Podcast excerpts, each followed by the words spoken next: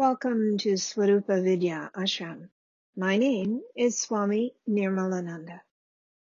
Each audio is a discourse that I offered at a satsang, a free meditation program, and was followed by meditation.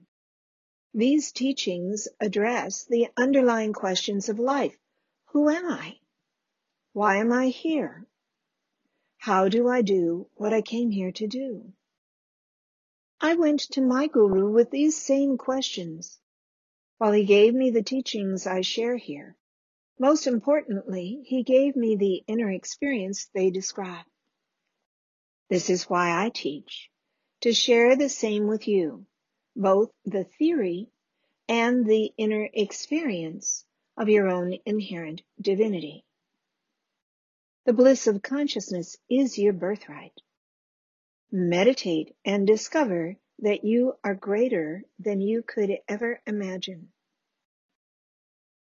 Om Namah Shivaya Gurave Sachidananda Murtaye Nishprapanchaya Shantaya Niralambaya Tejase Muktanandaya Gurave Shisha Samsara Harane भाटकायैकदेहाय नमस्ते चित्सरात्मने हेतवे जगतमेव संसारानावसेतवे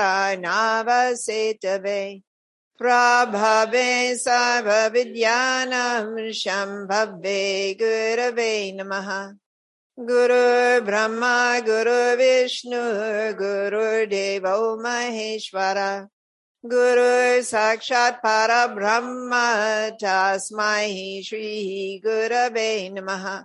Om Svarupa Swaswabhava Namo Namaha. Om.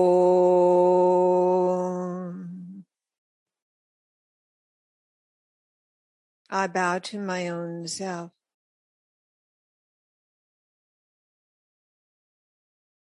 I bow to my Baba's own self. I bow to his Baba's own self. I bow to your own self. One self. Being all. Being you, being me, being all, and beyond all. O Shiva.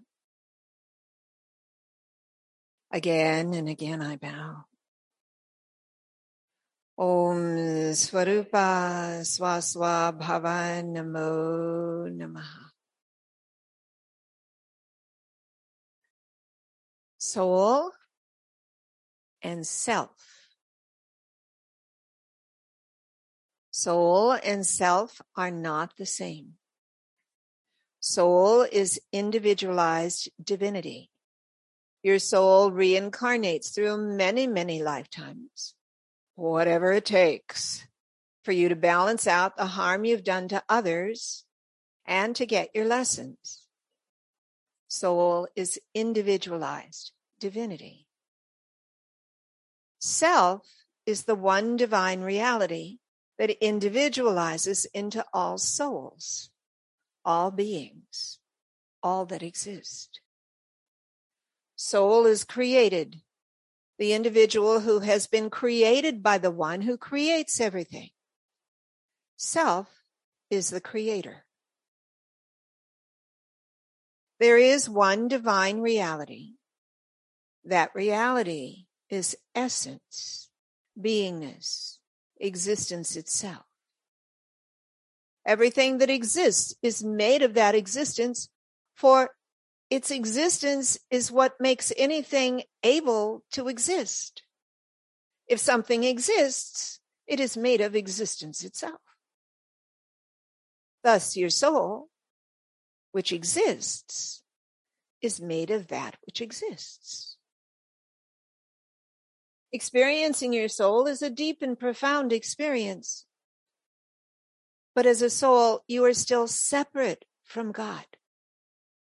And each soul is separate from every other soul. This separation, which I call individuation, is the clue that you haven't made it all the way. Experiencing your own soul is deeply centering and grounding. You feel your divine essence, but it's not the whole of your divine essence. It's like you're on a cruise ship in the middle of the ocean looking through a porthole. It's your porthole, but you can't see the whole ocean. The ocean is a metaphor for your own self, O Shiva, the one divine reality that is being your soul and all souls. Shiva is self, God found inside you, being you. When you know your own self, you experience the one reality underlying all that exists. You see that everyone and everything is another form of your own being, just like each separate finger is part of your whole hand, separate and not, all at the same time. Soul and self are not the same. Soul is individualized divinity that reincarnates through many, many lifetimes. Self is the one divine reality that individualizes into all souls, all beings, all that exists. Self is being you while being all. As I am speaking, I am speaking to my own self in your own form. As you were listening, you are hearing self speaking to your own self. There's only one here, being each and all of us. What a glorious, diverse paradise we live in. My own self is being all. To experience this reality is to melt into your own greatness to experience your own self is to go beyond the soul level, to find that you are the one who has become your soul. To seek and find your own self goes beyond religion to mysticism. Religion is the relationship between soul and God, but mysticism is finding God within as your own being. Hello, Shiva. Shiva greets Shiva. How fun. Most people don't confuse soul with self, primarily because they're not experiencing either. When you feel separate, even lost and alone, any inner experience is good. It feeds you. It nourishes you. That inner experience heals and uplifts you. With this result, you don't ask, am I experiencing soul or am I experiencing self? Is this God? Or more pertinent, am I being soul or am I being God? This is yoga's goal. Kshemaraja makes this clear. He makes the goal clear and describes yoga's promise in his final sutra of the Pratyabhijna Hridaya. Tada Prakashananda Sara Maha Mantra Viryatmaka Purna Hanta Veshat Sada Sarva Sarga Samhara Kari Nija Samvit Devata Chakreshvarata Praptir Bhavatiti Shivam. It's a long sutra, I know. so I'm going to pull out just one part of it for us today. You enter into the wholeness of perfect I amness, which is the bliss of consciousness, and attain lordship over the universe. This is all Shiva.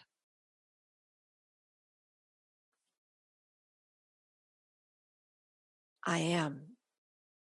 To know inside, I am. It's simple. You do exist. You know that you exist. Your knowing of your own existence is existence itself, knowing its own existence. Your own self knows your own self. This is all contained in the wholeness of perfect I amness.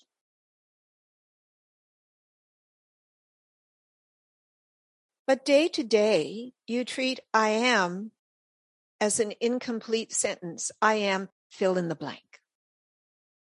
You fill it in with your gender. I am female. I am male, or even I am both. You fill it in with what you do, whether for work or play. I am a teacher. I am a musician. I am a yogi. I am a cheese lover. You fill in the blanks with your relationships. I am a wife, a husband, a son or daughter. I am a singleton. I am a swami. You fill it in with past and future worries and desires. You fill in the blank with your mind. I am my mind. I am is already a complete sentence. It is full, whole, and complete. It points you toward your own essence, deeper than soul, your own self.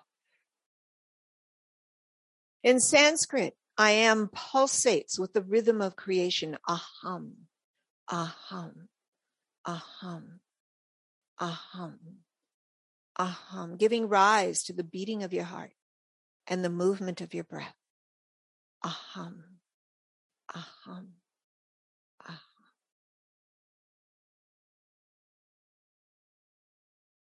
To carry you deeper, the sages give us a word that names your amness, Shivoham. I am Shiva. I am primordial beingness. I am that which exists. That which is being all is being me. Shiva combined with aham is Shivoham. Shivoham. Shivoham. Shivoham. Shivoham, Shivoham. How great.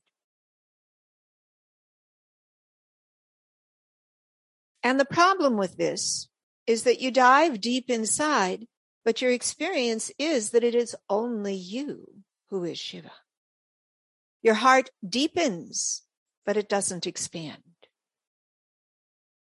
Your mind stills as you plunge within, but your mind gets erratic and crazy again when your experience is that Shiva's only on the inside. You must find Shiva inside, yes, but that finding is truly finding that Shiva is inside all. For this, you need Om Namah Shivaya.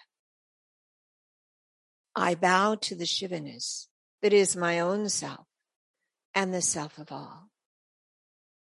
Om Namah Shivaya. Om Namah Shivaya. Om Namah Shivaya. Om Namah Shivaya. Om Namah Shivaya. This is why Nityananda gave Muktananda this mantra, and why Muktananda gave this mantra to me and empowered me to give it to you. Repeating this mantra gives you the experience of your own self and empowers you to explore so deeply within that you find the reality that is within everyone.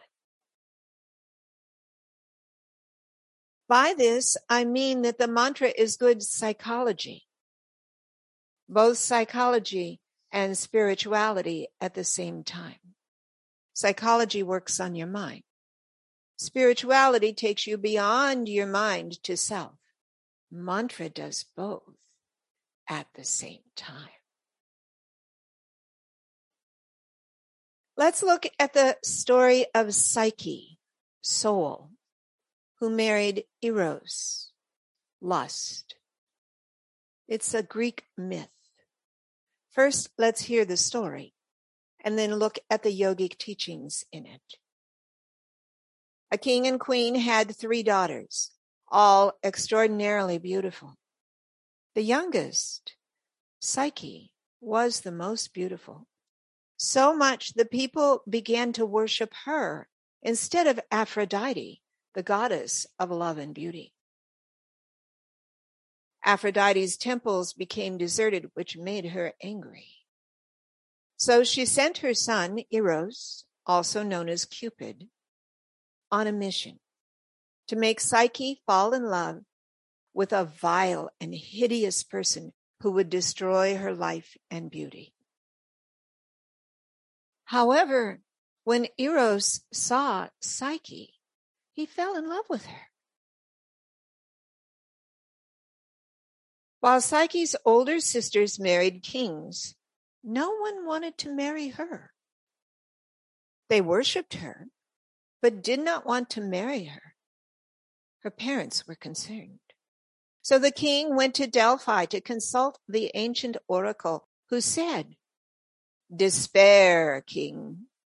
Your daughter will marry a beast that even the gods fear. Dress her in funeral clothes and take her to the tallest rock spire in the kingdom. There she shall meet her doom. They dressed Psyche in black and climbed with her to the tallest rock spire, abandoning her there.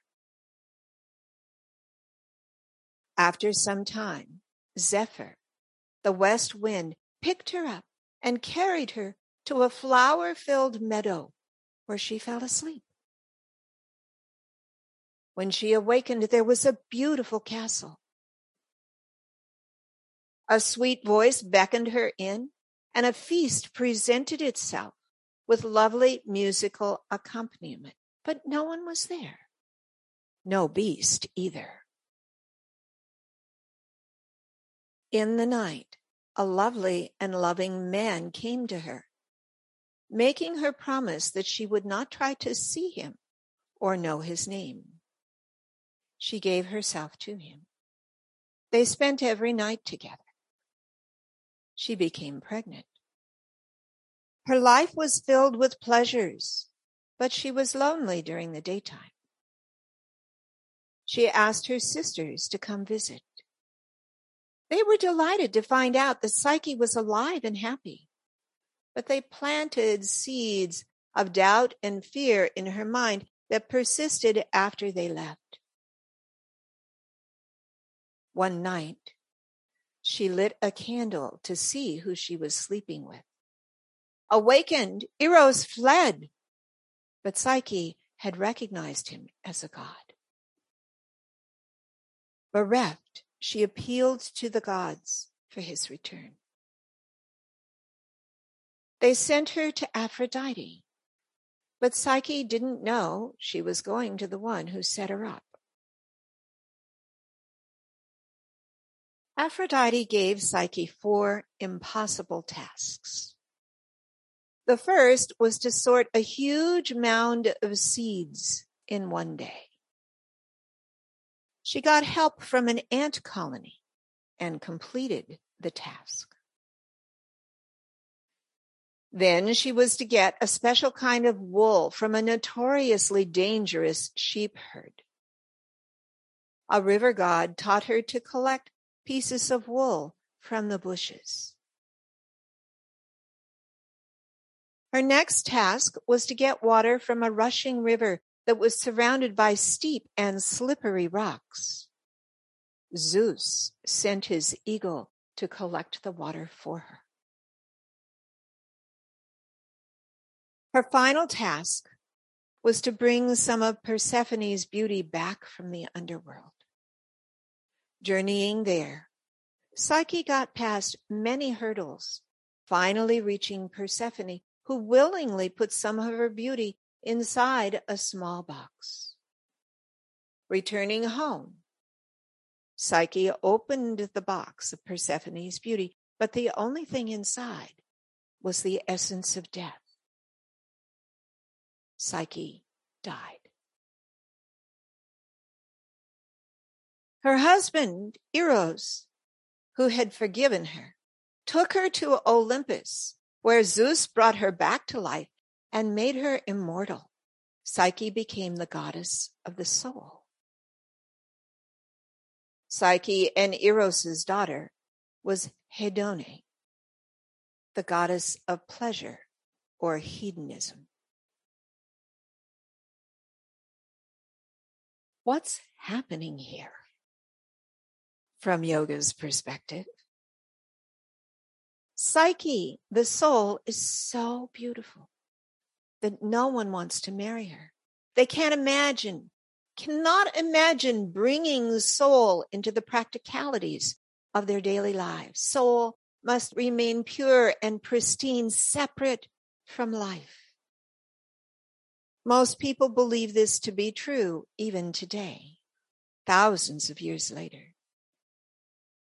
If they want to find their soul, they believe they have to leave life. We practice the interweaving so that you live a soul filled life. More than that, a consciousness filled life. When she was cursed, Psyche had to face death on the tall spire of rocks.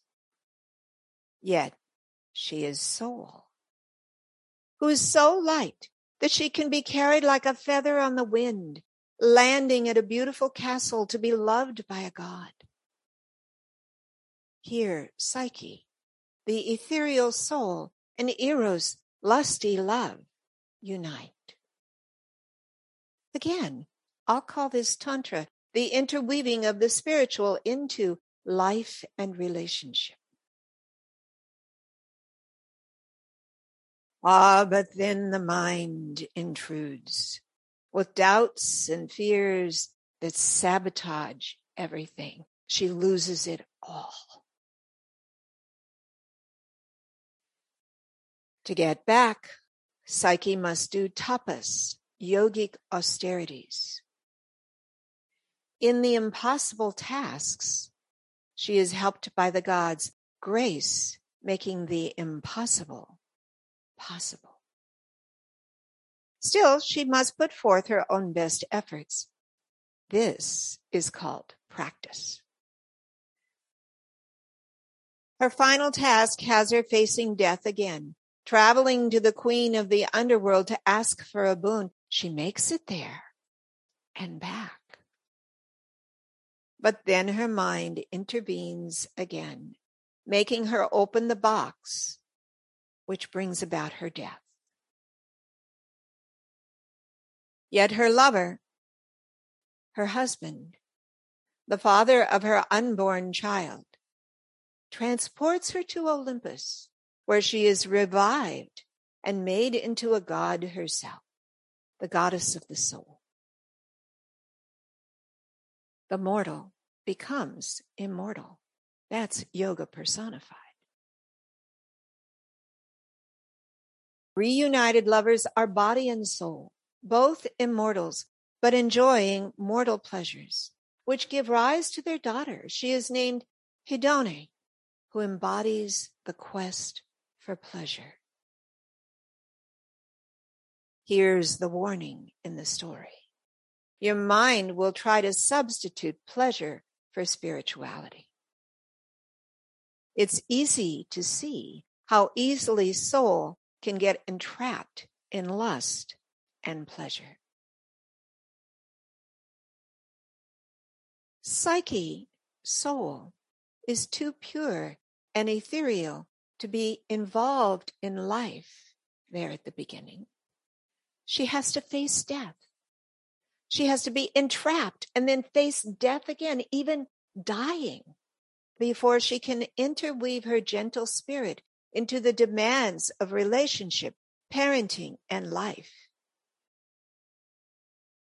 Yet it is Psyche who is the giver of life.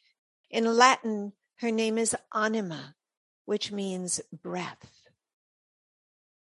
She is Psyche, soul, and it is Psyche, soul, who animates or gives life to all. For us mere mortals, it's easy to get life, breath, and even soul confused with love, with sex, with birthing a child, or giving yourself over to a relationship. Psyche, soul, can be lost in the physicality of life, eros. Or psyche, soul, can be the source of life, that which animates and gives meaning to all that exists. Which direction are you headed? Psyche or eros? It's a moment to moment decision. Krishna warns about this in the Bhagavad Gita, chapter 16, verses 11 through 21. I'll begin with 1611. Chintamaparimayam cha pralayantamupashritaha kamo pabhoga parama etavaditi nishchitaha beset with great anxieties that end only when they die. Worldly minded people prioritize gratification of lust as their highest goal, feeling sure that is all there is to life. And some lines from the next verses. Such beings use any means to gain wealth for sensual enjoyment. Triple is the gate to hell lust, anger, and greed. These destroy your ability to find your own self within. Quite the warning. Lust, anger, and greed not only open the gates to hell, they destroy your ability to find your own self. Here's how it works. When you're pursuing pleasures, you're looking outside for fulfillment. You develop your senses as well as your reactivity, wanting more and more, even getting angry when you can't get what you want. It becomes your identity. Measuring everything to see if it measures up, living on the verge of anger all the time, evaluating the worth of things by how much pleasure they give. It's called American. It's called Western. It's called modern.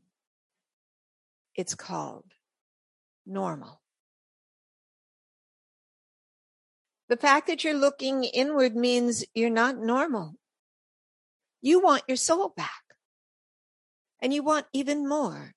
You want your own self. This means you must manage your mind differently than you have been. Let's go back to Psyche's story. She got in trouble twice, both times when she followed her mind. Her doubts and fears made her mistrust her lover, so she used a candle to see who he was. And later, she got curious about what was in Persephone's box of beauty, and she died. How helpful is your mind? Clearly, it needs some help, some guidance, some honing, polishing, training, and upliftment. That's called yoga. Your soul is already intact yourself, even deeper than soul, is whole, perfect, expansive, and complete. It's your mind that needs work. All of yoga's practices are for your mind. Which brings us to the overlap between yoga and psychology. When you're using yoga's tools to work on your mind, you're getting freed from your psychological hangups and needs. This is one of the earliest benefits you get from yoga. Therefore, in the beginning, yoga looks like good psychology. But the science of psychology is named after Psyche, which means it should be the ology or science of psyche, the soul. Yet it has become the science or study of the mind, just like Psyche got trapped by her own mind. So can you. In yoga, you use your mind to go looking for soul instead of looking for soul in another. You look for your own soul and then you dive deeper to discover who has made your soul, who is being your soul and all other souls. Who are you at that deeper, deepest, most profound and expansive level within? You are your own self. Oh, Shiva.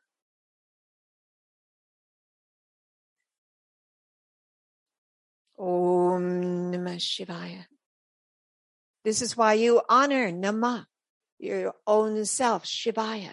Om Namah Shivaya. Honoring the one divine reality that is being the whole universe while being you. Om Namah Shivaya. This is why you use mantra to fill your mind with consciousness and with the honoring of consciousness, both within you and all the forms that consciousness takes. Oh Shiva. This is why you work with your mind instead of following it around wherever it wants to go. You follow your mind like the metaphorical bull with a ring in its nose. But it's not merely a metaphor. I saw this happening quite literally in India one day. I was sitting in a temple near the open door, chanting the Guru Gita, our morning chant in Sanskrit. And I happened to look up just as a neighborhood child walked by. He was about eight years old holding one end of a rope in his hand. The other end of the rope was tied to a ring in the nose of a bull, not a cow bull, a water buffalo bull. They are huge. And this child was leading him down the street with a thin rope because it pulled on the bull's nose. So he followed. The nose tissue is so sensitive that a small child could control a huge bull.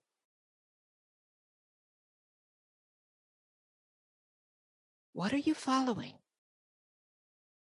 Your mind will churn up childish reactions, your own worst memories and fears.